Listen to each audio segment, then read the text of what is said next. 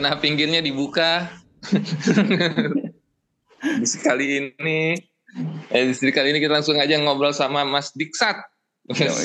Mas Diksat ini insan advertising yang lagi sibuk citra pariwara sekarang ya? Mas Diksat ya bener ya? Lagi lagi ini ya, lagi ada mau ya, citra pariwara yang, lagi. Yang yang ke-36 yang nggak pernah berhenti selama 36 Ya. tiga tahunnya dan masih kembali di Bali. Sih masih sempat promo loh. Lo lo panitia juga Mas Diksat ngurusin juga. Ini citra pariwara. ya sebenarnya kalau dihitung itu mungkin 10 tahunan ada kali ya. Sempat off bentar cuman akhirnya dipanggil kembali. Ya sudah Gitu. Oke. Nah, nah jadi lu tuh sebagai apa tuh Mas Diksa sebenarnya selama 10 tahunan ini kurang lebih ini di perhelatan Cita Pariwara tuh ya, apanya tuh bagian apanya tuh? sebagai sebagai kakak-kakaknya daun muda dan dan adik-adik mahasiswa jadi gua ngurusin kompetisi yang eh, untuk profesional di bawah 30 tahun dan adik-adik yang yang dari kuliah yang kita coba giring ke ke industri kita gitu deh. Hmm. Nah, tapi ini Mas Aran, hari kali ini kita sebenarnya nggak ngomongin citra pariwara, cuman tadi nggak apa-apa ya. Nah, Ya nggak apa-apa. Untuk untuk di awal kita pengen tahu juga maksudnya sebenarnya- sebenarnya siapa aja sih orang apa di balik Cita Pariwara tuh kayak gimana gitu maksudnya. Hmm. Jadi oh ternyata ada ada kategori itu juga ya apa tadi? Apa tadi? Daun Muda Award ya? Iya, Mas Ada ada. Daun Muda Ah, Award. ah. daun daun muda dan biji award ya. Iya. Biji itu kayak eh, seperti kita bilang biji aja, biji Hmm. bibit gitu. Sebenarnya Bibit. itu kepanjangan apa artinya? Gua kalau nggak salah sempat ikut Daun Muda Award, tapi sekarang udah jadi daun tua. Daun Muda Award. daun daun muda, Iya. daun muda award tuh udah lama. Banyak kok generasi daun tua banyak kok. Hmm, hmm. Kalau bibit tuh artinya apa? Mahasiswa? Belum bekerja atau gimana tuh? Belum Mahasiswa belum bekerja yang kemudian kita proyeksikan ya ini aja sih penyambung rantai Hmm. supaya kita tetap punya generasi penyambung gitu ya, bukan penerus lagi, penyambung. biar industrinya nggak, biar industrinya berkesinambungan. Nabungan, sustain, Oh, jebakan-jebakan advertising. mahasiswa jurusan advertising gitu. Mereka bisa submit bisa submit apa tugas-tugas kuliahnya atau gimana sih Mas Diksa kalau yang Iya. biji umum? Biji itu kita kasih brief yang sama dengan daun muda, yang kurang lebih itulah uh, brief keseharian di industri periklanan. Jadi sebenarnya tidak menutup kemungkinan mau dia saat apa fakultas teknik kayak atau uh, kedokteran kayak boleh-boleh aja selagi dia bisa menjawab brief. Oh gitu. Oh jadi ada brief lalu mereka bikin ya gitu ya, itu submit gitu ya. Oh, oh bukan. Jadi Yes. bukan berdasarkan dari bukan berdasarkan dari misalnya di kuliah di kampus ada tugas kuliah, tugas kuliah itu disubmit bukan itu ya. Bukan, bukan. Oh, oke. demi kemerataan brief dan apa eh, kemam- apa kesempatan yang sama dengan dengan dengan orang lain ya brief kita turunkan sama gitu. Oke, ya, oke. Gitu, jadi Mas Aran. Jadi kesibukannya itu tuh ya kan Mas Unggul. Di Dan, dan antara itu, dia, dia ah, kesibukan itu masih Hmm. sempat bermusik. nah, dan ini Masih. agak nyambung, agak nyambung sama episode kita yang udah bertahun-tahun yang lalu kan kita pernah ngundang Mas Diksat juga nih. Judulnya kan dari advertising ke pop Batak, Mas Arwan. Iya benar. Nah, Iya. Waktu itu muatannya lebih banyak kita ngobrolin advertisingnya. Nah, tadi kita udah bahas advertising sedikit, tapi Hmm. sekarang kita ngebahasin pop Bataknya nih yang lebih banyak. Oke. Kalau episode yang lalu kan advertising yang banyak, pop Bataknya dikit. Jadi Ya. Mas Diksat nih baru rilis uh, single uh, lagu Batak ya. Uh, gue gue Hmm. menyebutnya se- sementara ini pop Batak lah ya, Mas Mas Diksat ya, gitu. Uh, apa? Uh, sebetulnya gagasan ini kan udah lama banget ya, bertahun-tahun ya sampai kita masukin podcast kita bertahun-tahun yang lalu kan. Nah Yes. sekarang baru rilis nih, gitu. Itu seingat gua waktu kita ngobrolin tentang pop Batak itu masih masa pandemi bukan ya? 2001. Betul. 2021. Mm, yes. 2021 2020. ya. Iya, tahun pandemi-pandemi awal lah ya mungkin ya. Iya. Nah, gimana tuh Mas Diktat perjalanannya? Kenapa gagasannya baru dirilis sekarang? Kenapa? Padahal saya sudah menantinya bertahun-tahun yang lalu itu. Ya panjang ceritanya dan jujur memang uh, gue merasa terhutang karena pernah menyebutkan itu di salah satu uh, serial podcast favorit gue apa kena pinggirnya itu ya. Jadi kayaknya sebenarnya gue udah berjanji kan di situ mana nih gitu. Ujuk-ujuk malah um, dalam dalam kurun waktu 2020 ke 2023 gue udah ngeluarin single yang lain-lain malah. Jadi pada ya makanya uh, di di caption gue di Instagram memang gue menjelaskan kembali duduk perkaranya bahwa um, Sonang itu lagu ini justru lagu gue yang pernah gue ciptakan pertama kali se seumur umur gue apa uh, punya minat berkecimpung punya segala macam ketertarikan sama musik ujuk-ujuk gue cuma uh, uh, yang lagu lagu pertama yang tercipta itu justru berbahasa Batak. Oh gitu, menarik banget ya. Kapan ngarangnya? Udah udah lama banget tuh kapan tuh ngarang soundang itu? Nah, itu kurun waktu 2017 sampai oh, 2019 baru solid. Agak uh, prosesnya agak agak agak apa namanya? agak agak unik ya itu terjadi di semuanya di luar Jakarta. Hmm. Gue ingat um, gue lagi di perjalanan dinas, dinas gitu ya, Jakarta. lagi di dinas. Nggak pakai A, pakai E. Pak dinas. dinas, uh, dinas. Abidin atas biaya dinas. Iya mungkin mungkin memang ada uh, bahwa ada konteks uh, orang itu lebih bisa apa namanya bisa keluar imajinasi kreativitas ketika di luar kandang ada benarnya gitu. Karena um, uh, verse atau bagian satu bagian gue nemuin lagi di Gojek lagi di motor gitu tiba-tiba gue ke kesambet nada. Nana nana nana nana nana nana Oh, lucu tuh. Terus memang nempel, memang nempel lagu uh, lagu itu. Di kesempatan lain dan di di luar kota juga, gue mendapati verse berikutnya, terus verse apa refrainnya, verse bridge-nya itu semua di di luaran. Hmm. Yang akhirnya gue sampai di satu titik kalau gue rangkum rangkum sebenarnya ini lagu ya gitu. Lalu lagu pop biasa malah rasanya ini pop pop Batak eh pop daerah gue pop asal gue gitu. Ini lagu apa skeleton dari lagu-lagu khasnya Batak gitu. Hmm. maka di situ ya udah deh uh, uh, apa gue gue langsung ya udah deh ini ini kayak di press release gue tulisnya sepertinya memang gue dibisikkan tanda kutip supaya ya udah lu harus bikin lagu aja gitu.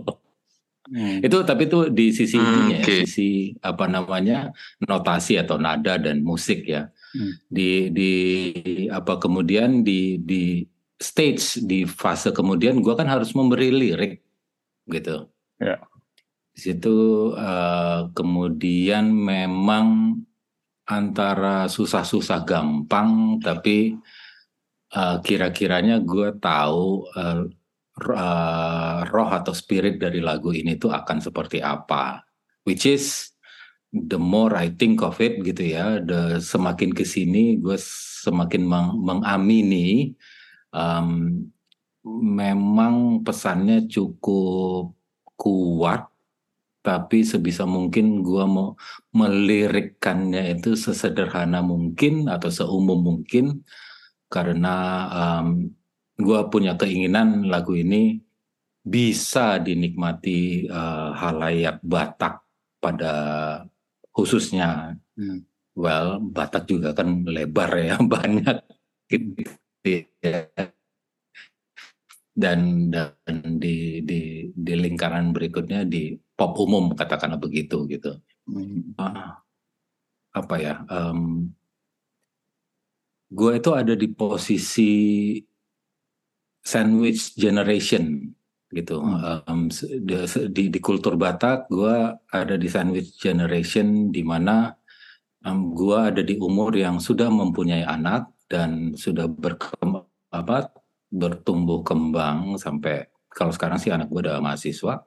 Hmm. Um, tapi at the same time, uh, gue masih punya orang tua uh, puji Tuhannya gitu gue masih punya orang tua yang uh, dua-duanya uh, bapak ibu saya masih masih hidup sampai sekarang ya kemarin juga gue sengajain itu rilisnya di, di di ulang tahun ibu Hmm. Nanti rilis kedua di ulang tahun bokap ya, gue ngasih teaser ya sekarang. Gitu. Ada berapa lagu lagi nih ya nanti ya? Um, Iya.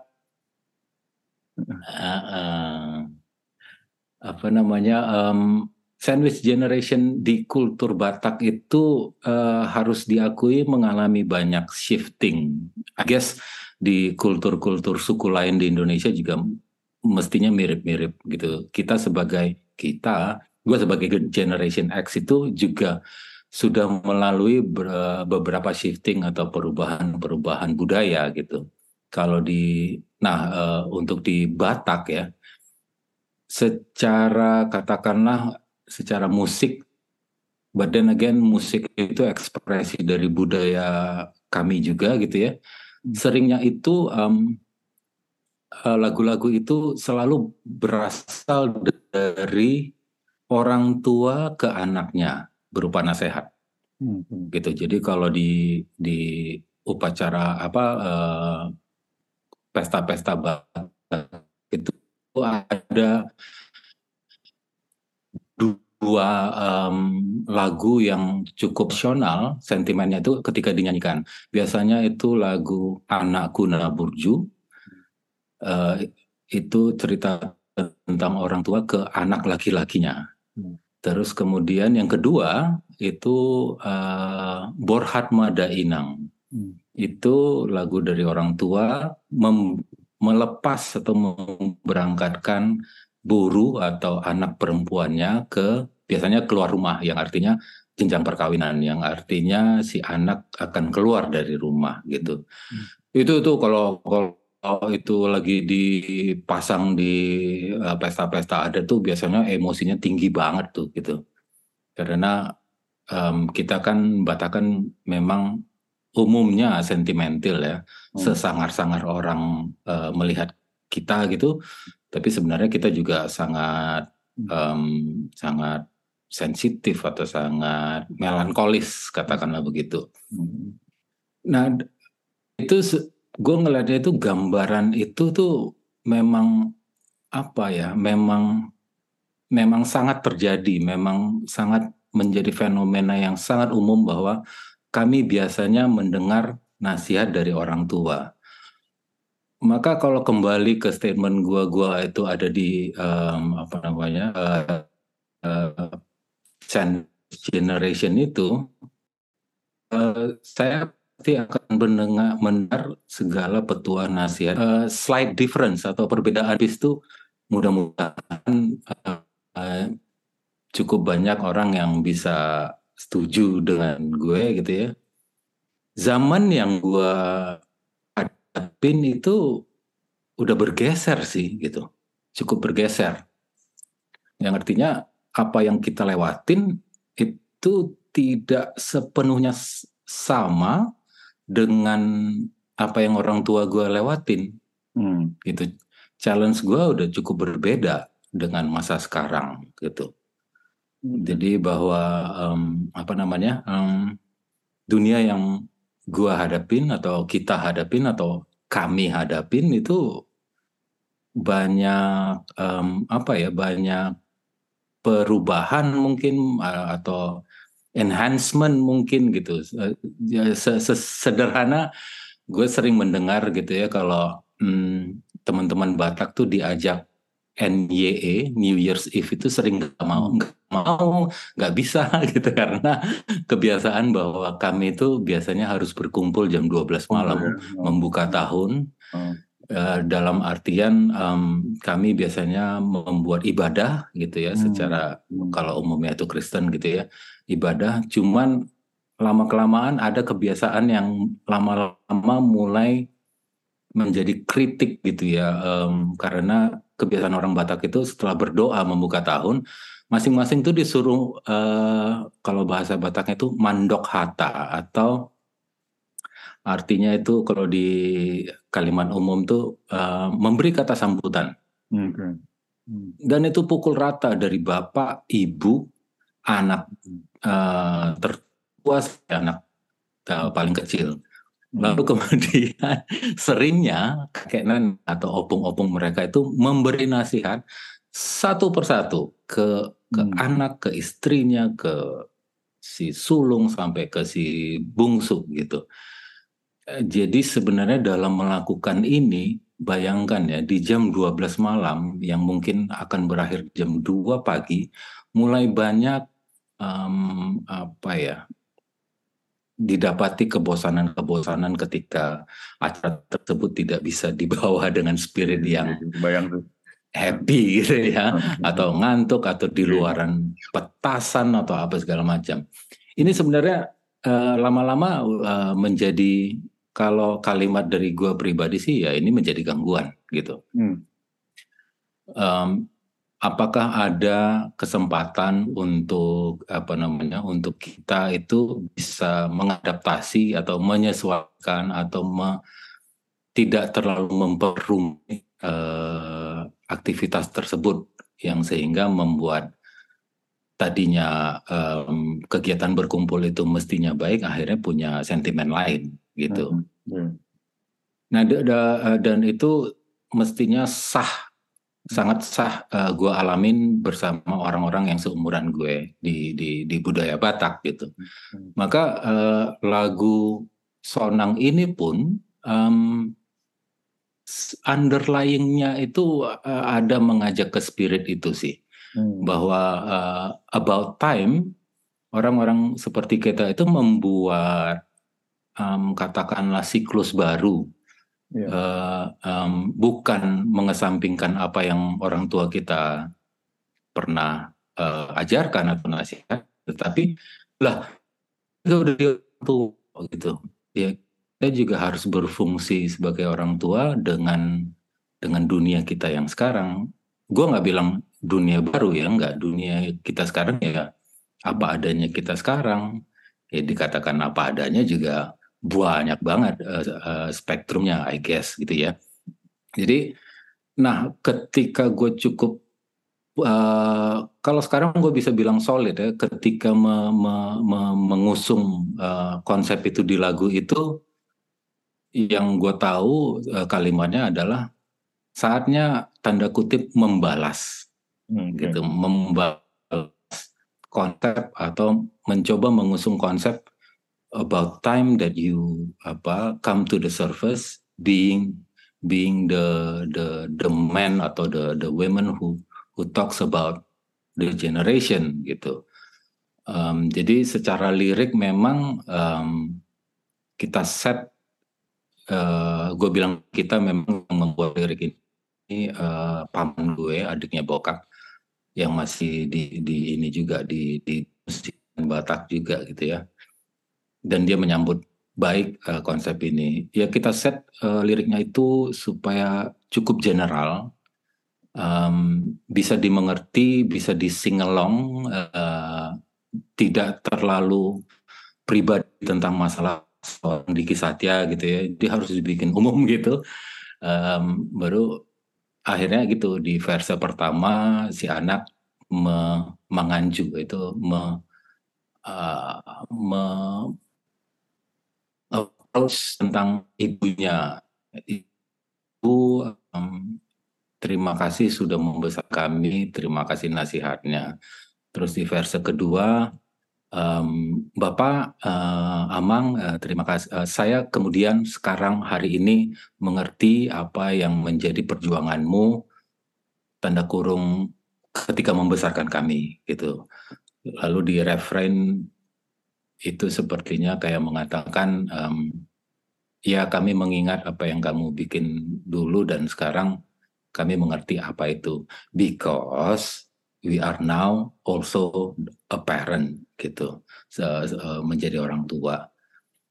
Terus kemudian di di bridge-nya di di puncak-puncaknya itu um, ya kita juga mengatakan sebuah janji atau semangat atau pledge pokoknya uh, don't worry uh, hidup ini akan kami teruskan kok gitu kurang lebih begitulah tapi memang sengaja di dikemas sesederhana mungkin Nah, ini menarik ya. Tadi gue sempat browsing sih ya. Uh, gue pengen tahu kan arti kata sonang itu sendiri apa.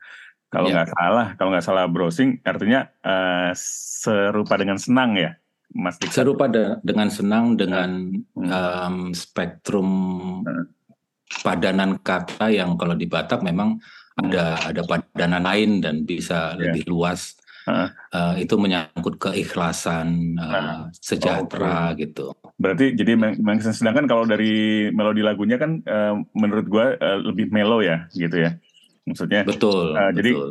tapi jadi gue kayak mikir nih sebetulnya sonang bukan nggak bisa di apa letter loh diterjemahkan sebagai senang nih gitu karena lo memilih nadanya juga melo gitu jadi ya mungkin ada sesuatu yeah. yang lain nih gitu ya yeah. gitu bener ya bener ya yang yang saya pikir iya betul Iya menarik kalimat itu di, di, dipertunjukkan ke gue karena di beberapa respon dari teman-teman ketika lagu ini rilis tuh, bang ini sebenarnya sedih atau gimana sih? Artinya apa sih? Uh, uh, kok, yeah, kok mendayu sekali? Padahal judulnya senang gitu. Iya ya, gue take time lah untuk uh, um, uh, menjelaskan ke dan ya memang dalam dalam dalam artian yang mer, beberapa yang merespon ini memang bukan Batak gitu. Makanya hmm. mereka ini uh, ini sebenarnya sedih ya lu sebenarnya mau ngomong apa sih? gitu. Ada yang kayak gitu nanya ke gue bener ini memang nggak nggak bisa langsung diterjemahkan sebagai senang eh senang happy gitu. Nggak juga gitu ya sebetulnya. Memang uh, uh, memang. Tadi yang lo bilang ya, itu tadi. ada, ada ikhlas ada apa segala uh, macam. ada unsur ada kekuatan ikhlas juga di situ. Hmm. di di arti Bataknya gitu. Mas Aron ngunyah mulu ya. ya, kalau gue pengen nanya ini, maksudnya kan eh, tadi udah dijelasin kan kegelisahannya kan apa maksudnya berangkatnya itu dari dari seorang dari katakanlah sandwich generation di kultur Batak dengan kondisi seperti itu, dengan ritual seperti itu, dengan dengan ya. apa dengan budaya seperti itu gitu ya. Eh, mungkin itu mendorong jadi lo bikin lagu ini gitu kan. Tapi uh, kan lo bisa dibilang juga uh, dalam tanda kutip apa anak Jakarta gitu ya. Maksudnya uh, an, an, anak muda pada umumnya juga di masanya dan kemarin sekarang jadi bapak-bapak pada, pada umumnya di Jakarta pada masa ini juga gitu nah hmm. uh, kenapa kenapa yang condong lu ciptakan atau lu bikin adalah lagu Batak gitu. E, sementara kan lu punya sisi lain juga sebenarnya di kehidupan lainnya. E, menurut lu kenapa tuh? Kenapa ini yang jadi menonjol untuk gua mau bikinnya ini nih?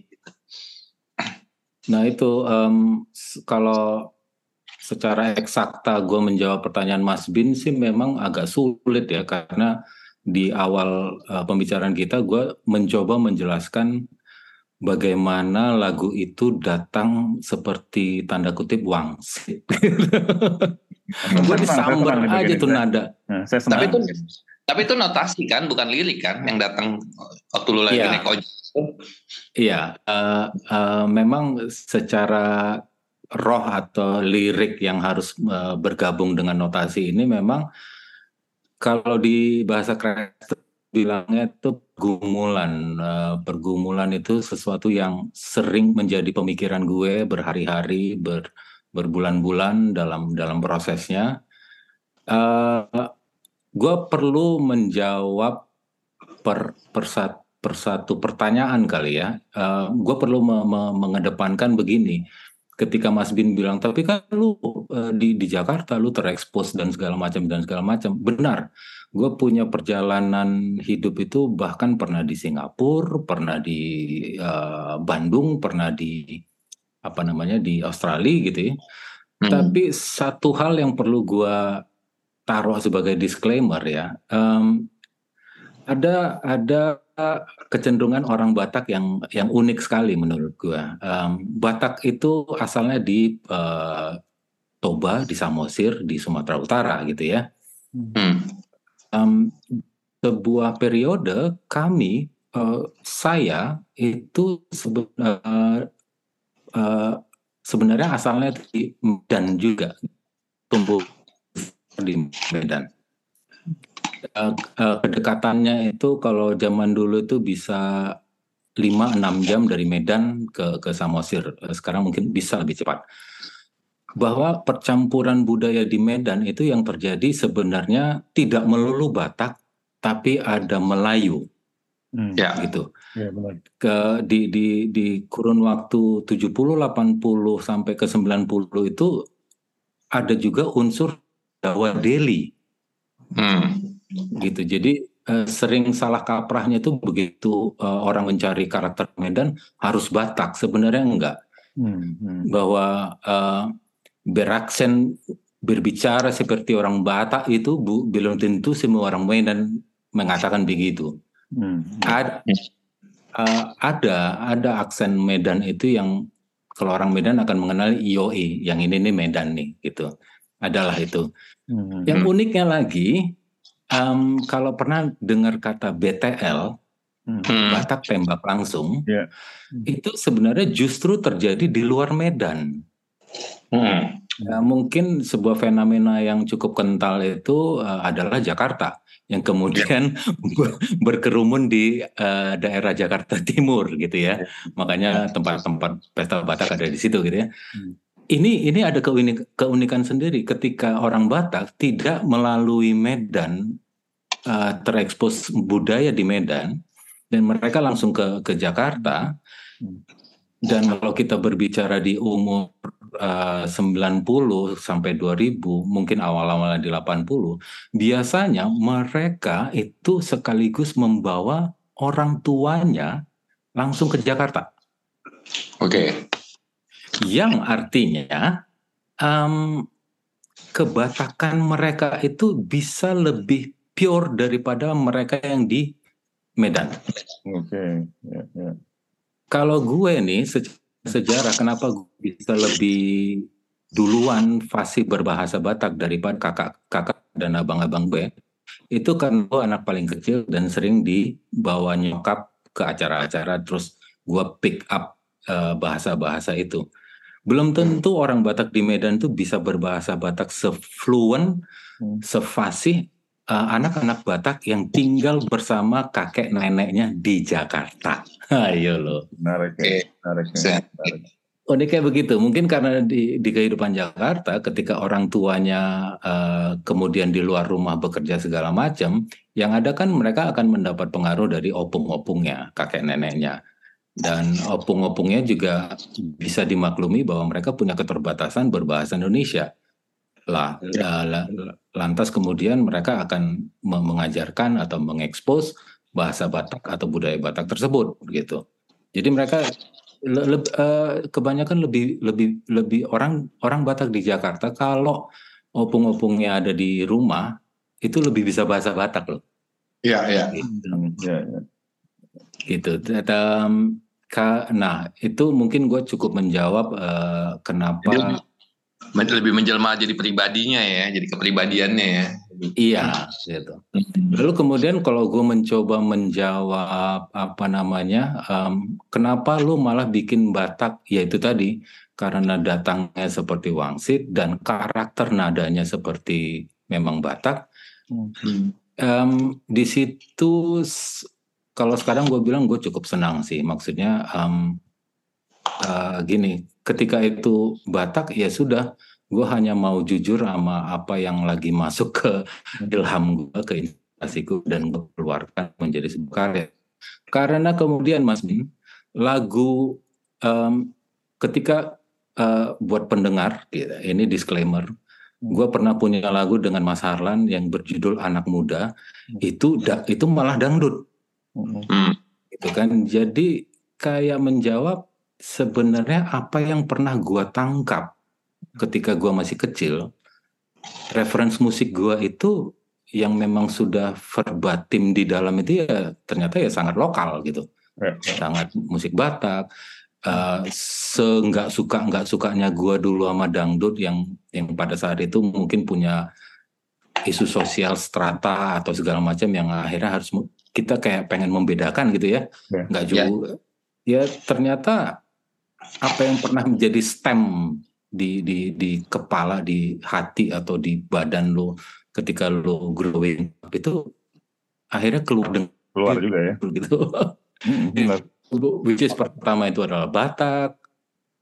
Juga terus per, uh, kemudian gue masuk ke ke ke apa namanya ke ke dangdut gitu. Walau ya walau uh, kalau the music I grew up with itu kurang sombong apa gitu loh jazz yeah. Iya. uh, kalau Mas Mas, Mas Unggul kan funk gitu kasih hobi Iseinoro gitu. Yeah. Kalau gue di kalau gue di ada di jalur rock, rocknya kalau bisa lebih intelek, intelek lagi uh, art rock, progressive rock, segala macam. Pokoknya makin keren kayaknya makin gimana gitu ya. Ya mungkin cerminan 90 juga begitu. Ya, Orba kayak gitu harus harus keren. iya harus yang gimana gitu ya apa nggak nggak terlalu umum gitu. Yeah. Itu juga itu juga um, uh, ya, ya perlu gua gua gua keluarkan di sini ya gitu ya.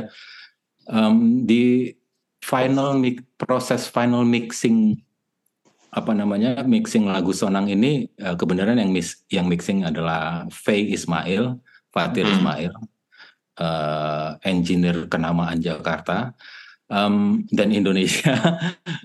dia dia uh, ini lagu udah jadi, udah utuh, udah gimana, udah segala macam. Di satu titik dia bilang gini, Dik, boleh nggak gue um, taruh satu unsur di sini, di bagian sini, sini, sini, sini, sini. Apa? Sesimpel ini doang, Dik. Sesimpel apa namanya uh, tamborin, dedung, deng, yang pokoknya ngisi frekuensi. Terus respon gue begini, maksud lo kayak Celine Dion, yoi Oke, okay, gue setuju. Artinya begini, um, uh, this whole time ketika kita beranjak, eh kita, gue beranjak muda, let's say di tahun 90 dengan sok-sokannya itu, dengerin Celine Dion tuh kayaknya gimana gitu ya.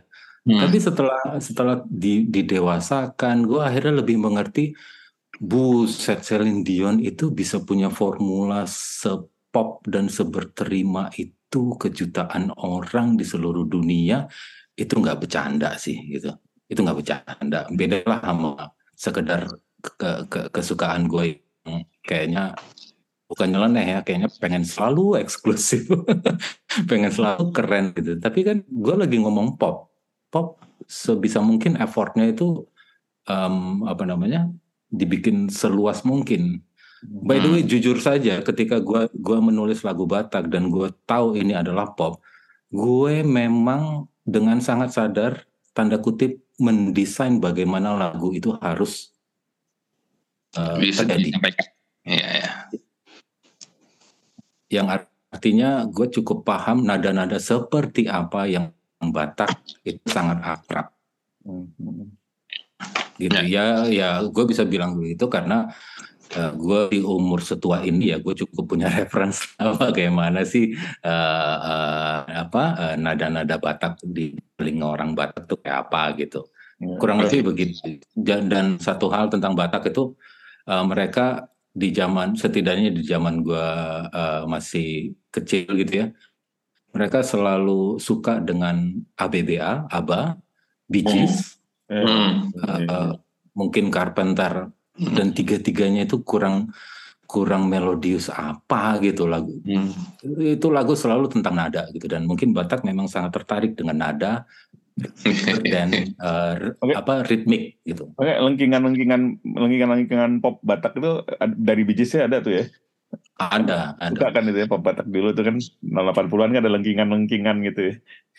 Da dasar dasar uh, jenis suara gua cukup R&B aja sebenarnya itu kalau misalnya katakanlah Knock on Wood gitu ya. Judika yang nyanyiin lagu ini pasti dipakai ngelengking.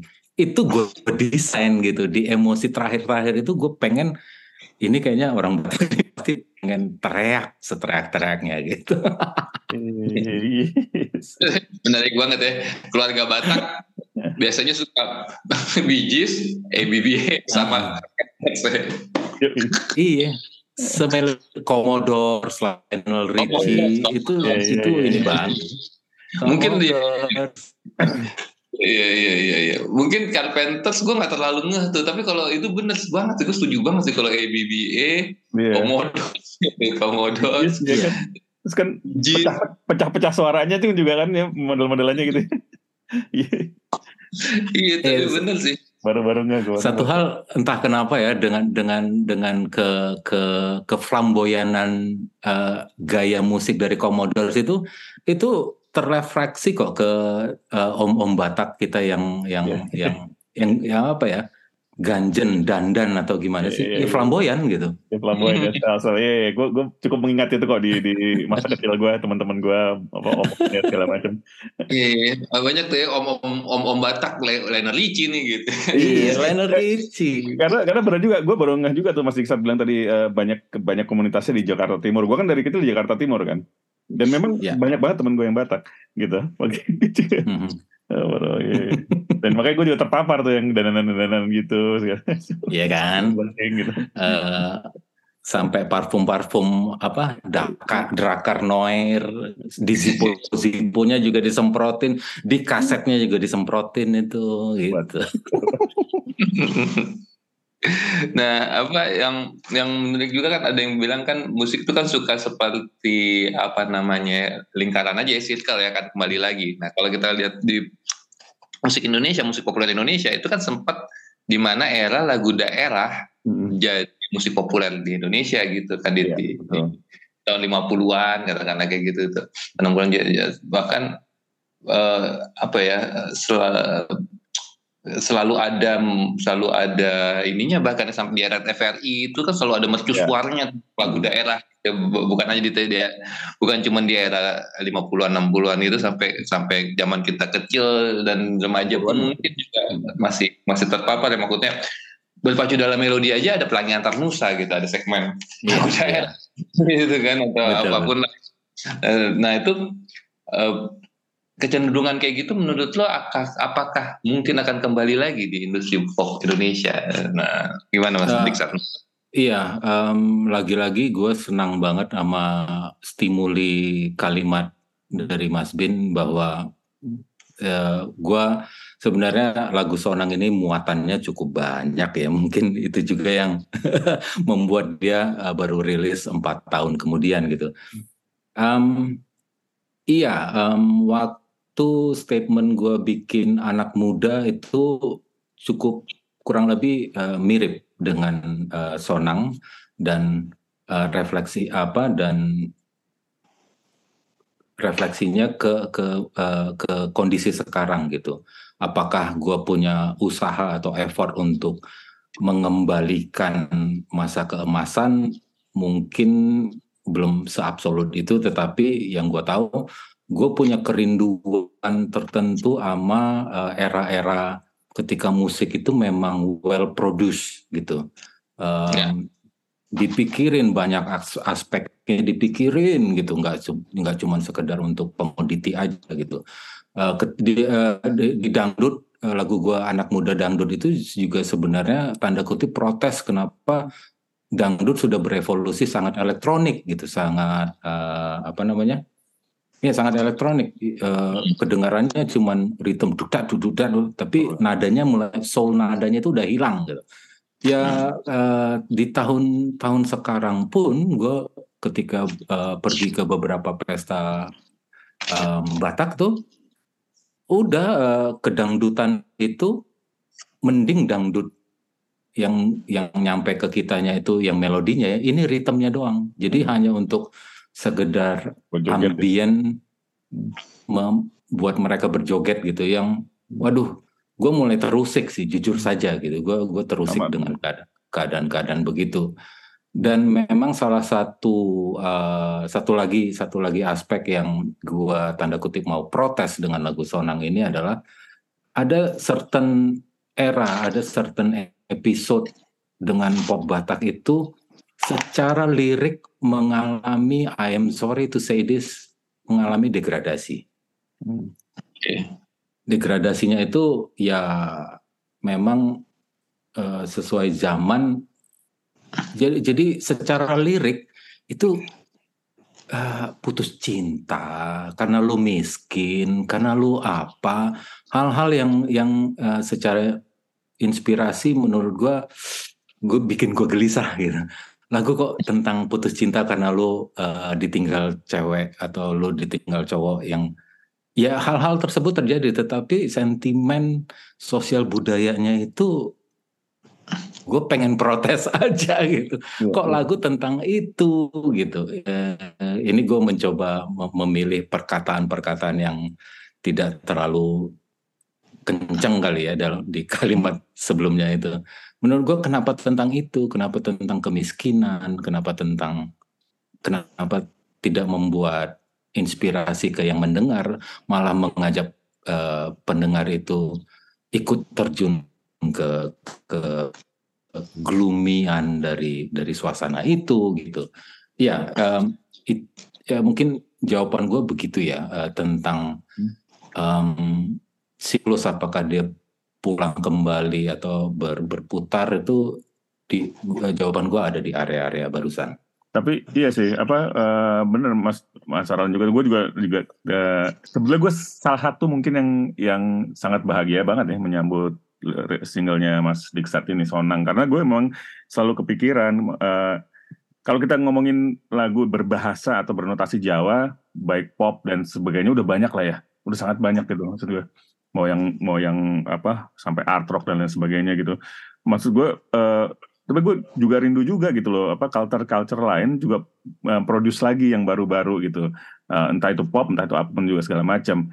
Mas Diksat memulai dengan dengan Batak ini keren banget sih gue suka. Siapa tahu nanti ke depannya Mas dengan Minang nggak ngerti juga ya. Tapi tapi memang memang itu apa gue tuh bukan soal karena gue jabo banget ya nggak juga. Tapi sih cuman gue emang emang makanya gue seneng banget nih kalau uh, Mas Dixon ngeluarin apa sonang gitu ya. Harapan gue sih gitu mas Aran. Maksudnya uh, temen-temen paling nggak circle circle gue dulu lah yang bisa gue jabo jabokan gitu ya yang bisa gue jabokan untuk mulai bikin lagu Mas Aran dengan lagu Minang gitu kan ya. Sih berharap harapnya kayak gitu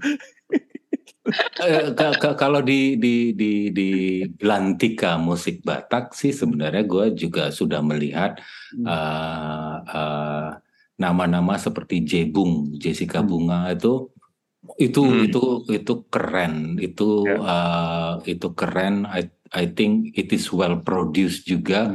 Uh, isu yang dia angkat juga uh, jujur tapi dalam kemasan sangat-sangat kekinian karena uh, gua rasa dia ada di umur di generasi muda sekarang di 20 30 jadi jadi dia mengangkat isunya itu ya tentang kebiasaan-kebiasaan kita orang Batak yang sekarang gitu yang gue yang oh gue kenal uh, isu dia angkat tapi gue memang udah nggak di situ tapi gue masih familiar.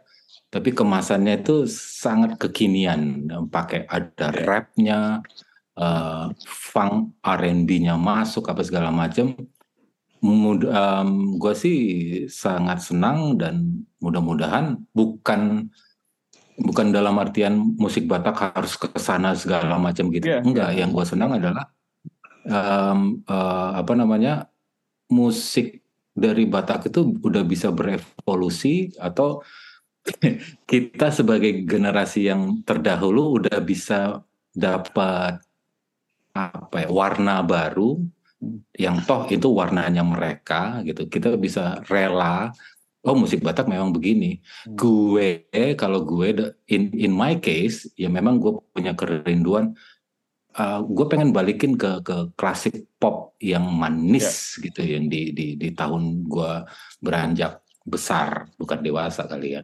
Hmm. Ya, kalau itu sangat sangat kerasa sih yang Mas Unggul ya di lagunya Mas Dixon.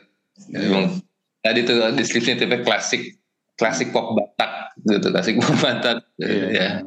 Itu keras ada. Dan ini juga tadi uh, ke, keklasikannya itu juga juga gue juga ada malah kerinduan kayak gitu. Gue tuh ini loh uh, tetap browsing lagu-lagu daerah ya sampai sekarang. Yang, yang dan rat, tadi Mas Diksa uh, singgung soal well produced gitu tapi rata-rata memang uh, berkesan digarap seadanya gitu ya. Kayak gini deh gue nyari lagu Minang yang sekelas apa mm -hmm. Orkes Gumarang gitu ya. Itu bisa dibilang sekarang uh, gue belum belum belum nemu gitu ya segala macam mm. uh, dari segi pemilihan sound dan lain sebagainya itu gitu ya nah gue sih berharap ya tapi nggak apa-apa maksudnya tetap produce aja gitu apa uh, musik-musik populer dengan dengan yeah, yeah. gitu ya sampai akhirnya nemu lagi yang kayak gitu-gitu lagi gitu ya masalahnya maksud gue so okay. Iya, uh, musik itu uh, mungkin kalau lompat ke ke ke dunia kreatif lain seperti film seri atau film cerita atau film layar lebar gitu. Teknologi itu memang penyertanya, tetapi ketika emosi dari dari lagu itu sangat jujur atau emosi dari cerita itu sangat jujur, tidak ada pretensi macam-macam itu dengan sendirinya pasti nongol kok gitu. Um, yeah, yeah. Uh, kayak di tahun berapa ya? Gue ingatnya pas lagi Piala Dunia kapan gitu. Um, gue ngeliat postingan temen di Instagram Story ada anak kecil di di ferry. Itu kan kalau di Gilimanuk kayak kalau di kalau Lampung apa ya? Di di di di di Samosir juga ada antara dari Parapat ke ke ke Samosir. Mm-hmm. Adalah selalu anak-anak yang minta dilempar koin sambil oh, mereka ngamen dan segala macam. Itu ada lagu yang um, aduh kok gue lupa ya lagu apa itu. Uh, pokoknya tentang uh, orang diajak makan makanan itu sangat tradisional di di, di Batak dan itu menjadi sangat hits. Gue hmm. mendapati momen itu artinya ini anak tahu dari mana berarti ada lagu tentang itu gitu. Hmm, hmm, hmm, hmm, hmm. Yeah. Terus gue cari gitu. Ya secara produksi ya nggak usah mempertanyakan apakah ini hmm. technically uh, well produced segala macam, tetapi kejujuran yeah. greget dari lagunya itu ya itu nggak akan lu ya. nggak bisa lu bendung. Hmm. Dia pasti naik gitu. Ya um, gue akan sangat menyukai hal-hal seperti itu sih gitu. Ya, ya, ya. Gimana tuh Mas Harlan? Jadi ayo Iya Mas Harlan. Kenapa Mas Harlan? Kamu di Belanda terus ke lo menutup diri dengan tradisi ya.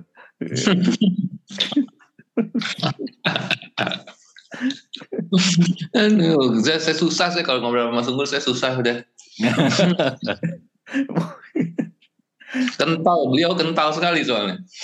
Iya, iya.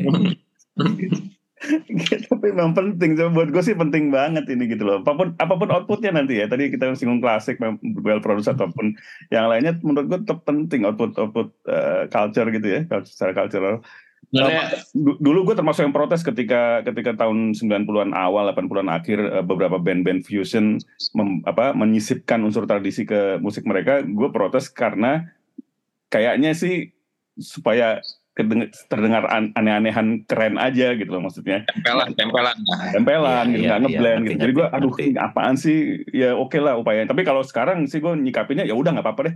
Apa pun bentukannya keluarin dulu. Kalau gue sekarang udah sampai di titik itu. Iya iya. Gue gua ah, setuju setuju. Gue bisa sampai di titik itu. Udah tidak lagi pengen.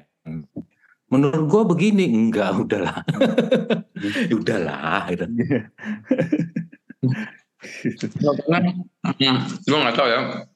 Menariknya kita tuh kan menarik Indonesia itu ya apa dengan dengan slogan bineka tunggal ikanya dan segala macamnya itu. Mau nggak mau um, itu membuat um, pasana musik Indonesia atau Nusantara itu itu apa namanya ya menu kita gitu. Itu menu yeah. kita. Jadi baik jadi jadi uh, itu akan apalagi kalau ke, mungkin juga dibantu juga dengan karena tinggal di Jakarta ya semua itu ada di sekitar kita gitu jadi jadi hmm, uh, semua itu maksudnya semua semua suku itu ada di sekitar kita gitu jadi jadi itu jadi iya. kayak yeah. lagu sangat mungkin lagu daerah itu menjadi lagu pop Indonesia aja buat kita gitu. Iya. Yeah, yeah, yeah. yeah, atau lagu pop atau lagu pop aja lagu pop yang dekat aja gitu uh. tanpa bisa tanpa mengidentifikasi terlalu gimana gitu iya benar ya kayak kayak tahun yang makanya gue tadi gimana gue makanya makanya gue tadi sampai bisa mengatakan itu ternyata stem yang di badan gue gitu. Enggak. udah udah se, se, sejujur stem karena tiap hari lu terekspos mau tidak mau itu memang masuk ke badan lu. Entah jadi apa kayak itu. Kemudian beberapa waktu kemudian itu akhirnya keluar. Memang dia meminta keluar gitu Hmm. Sebenarnya gue udah tahu ini gue udah ngalamin ini seumur umur umur hidup gue gitu. Hmm. Ternyata ya itu dia harus keluar. Gitu. Ya, ya, ya, ya, ya, ya. Nah, kalau masalah susah sih dia dari lahir udah denger Britpop begini jadinya. Asik. Gedenya jadi gini.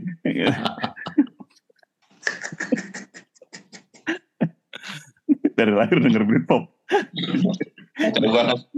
Iya kan dari Beatles gitu kan. Ini ini mungkin pesan sponsor ya karena memang uh, tahun ini gue memang mengeluarkan tiga single berturut-turut ya, ya. secara uh. bulan gitu. Di uh, single gue berikutnya juga masih khas uh, uh, tanda kutip pergerakannya itu masih khas banget gitu tentang um, apa namanya mencoba menggugat budaya yang sudah sering uh, di, dilestarikan, tetapi kita punya ruang waktu untuk uh, mereview kembali nggak sih gitu. Di, ya. di single kedua juga masih tentang uh, protes, tapi ya gua kalau yang kedua ini kesambetnya tentang uh, pop di jenis lain uh, di tahun 70-80 gitu, cuman gue batakin. Um, tapi isunya juga tentang isu budaya sih sebenarnya. Walau gue uh, coba kemas dengan dengan sesuatu yang jauh jauh jauh lebih ringan. Gue katakan lebih ringan uh, kali ini liriknya juga dari gue. Uh, jadi gue yang nada dari gue, lirik dari gue gitu.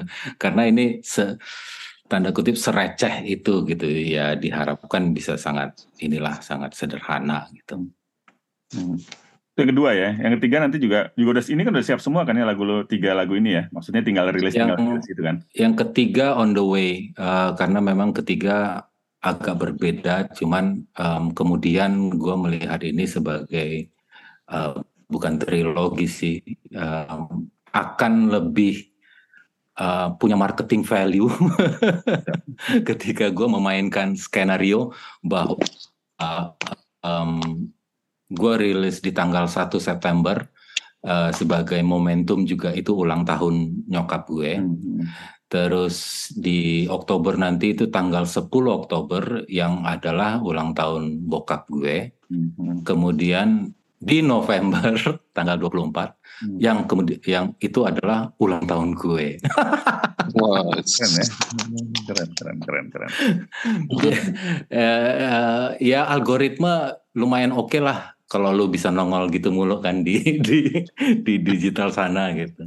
Untuk upaya-upaya upaya upaya-upaya lo untuk nge-share ini ke komunitas-komunitas Batak itu ada Mas Diksan atau gimana?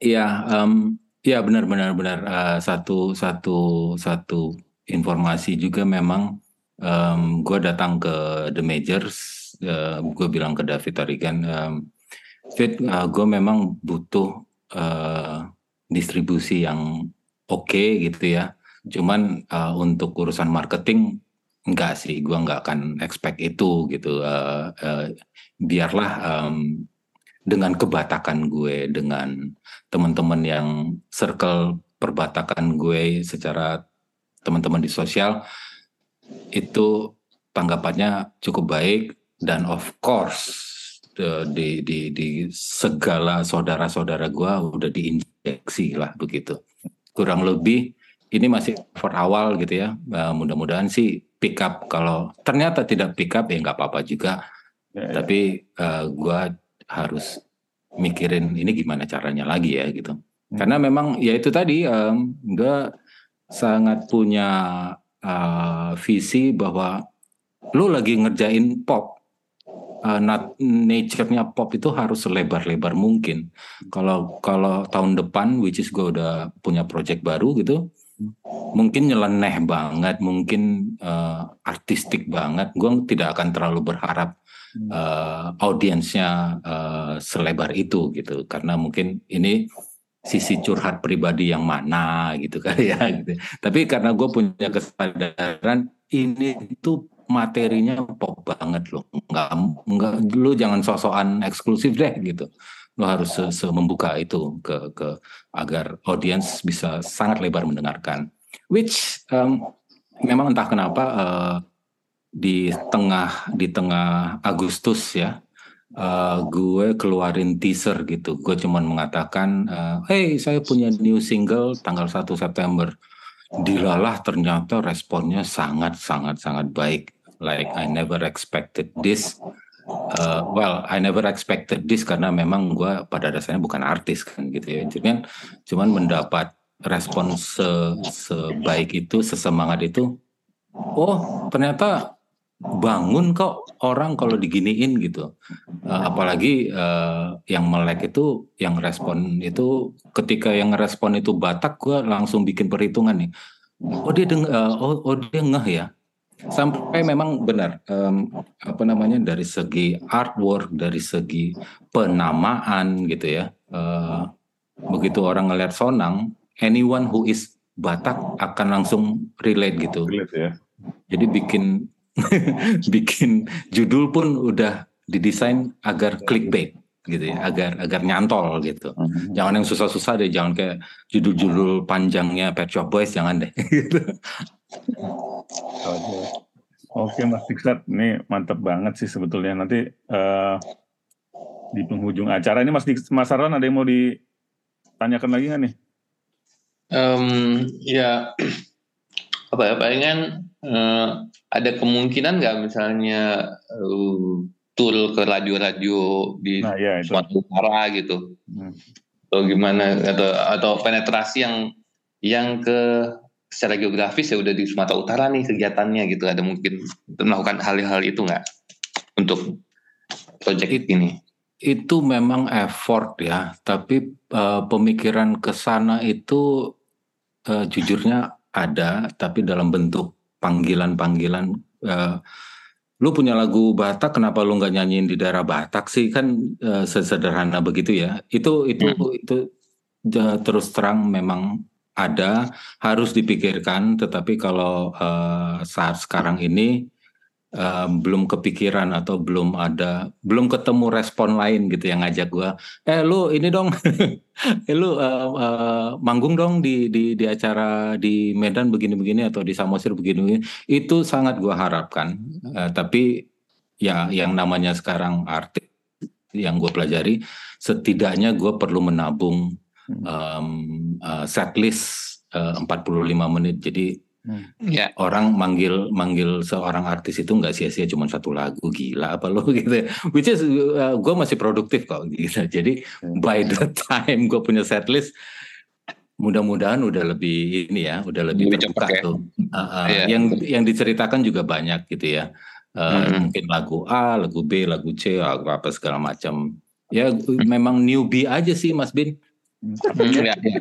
Karena, karena menarik sih. Iya maksudnya ketika materinya makin banyak, kayaknya iya. menarik yeah. sih gue untuk yeah. katakanlah iseng-iseng pulang kampung tapi touring lah istilah yeah, gitu. Iya, itu, itu mah pengen banget gue gitu. Cuman kan I cannot just sing this one yeah. two song uh, to to to be an event gitu kan. Gue perlu yeah. membangun narasi yang lebih bagus lagi. Apa? Ya ini aja Mas Aron kita bikin rekor khusus tradisi, tradisi records namanya. Justru memang sekarang gue lebih punya waktu. kita bikin Mas Aron. Rekord. Tradisi rekor. tradisi. Itu kayak gawat tuh. Label, label tradisi. Kan lu udah pernah bikin apa namanya? Apa? Dulu maksudnya Nusa Indah. Nusa Indah. bisa indah rekor cocok banget sih itu cocok banget ya cocok ya ya kalau kalau buat uh, gua gua hmm. gua memang lagi me, me, banyak ND hmm. Apa? Halo? Mas Iksan namanya apa? ND ND uh, apa tuh? uh, ah, ND itu kalau di bahasa Batak artinya uh, lagu. Hmm. Hmm. Itu itu sudah udah lagi diseriusin gitu. Cuman ya ini memang benar-benar langkah. Gue bikin portfolio aja dulu gitu untuk untuk lebih bertanggung jawab apa namanya bikin ekosistem yang lebih gede gitu. Ya, gue gue ini ya bikin bini gue gue suruh nyanyi lagu Minang deh. Bininya lagi disuruh. ya kan gue gak bisa, sama gue mendok penyanyi lagu Minang gimana mas Aran? Gak mungkin. Ngarepin lu gak mungkin. tetap loh, tetap loh masaran harus di pojok. Gitu loh. Iya. Oke, ya, jadi mudah-mudahan sih uh, bisa inilah, bisa. Oke. Okay. Siap nih uh, Mas Diksa, thank you ngobrol-ngobrolnya. Gue thank you banget ke yeah. Gue thank you banget ke Mas Arlan sama Mas Unggul di sini. Gue bisa uh, promosi terus nyampein unek-unek.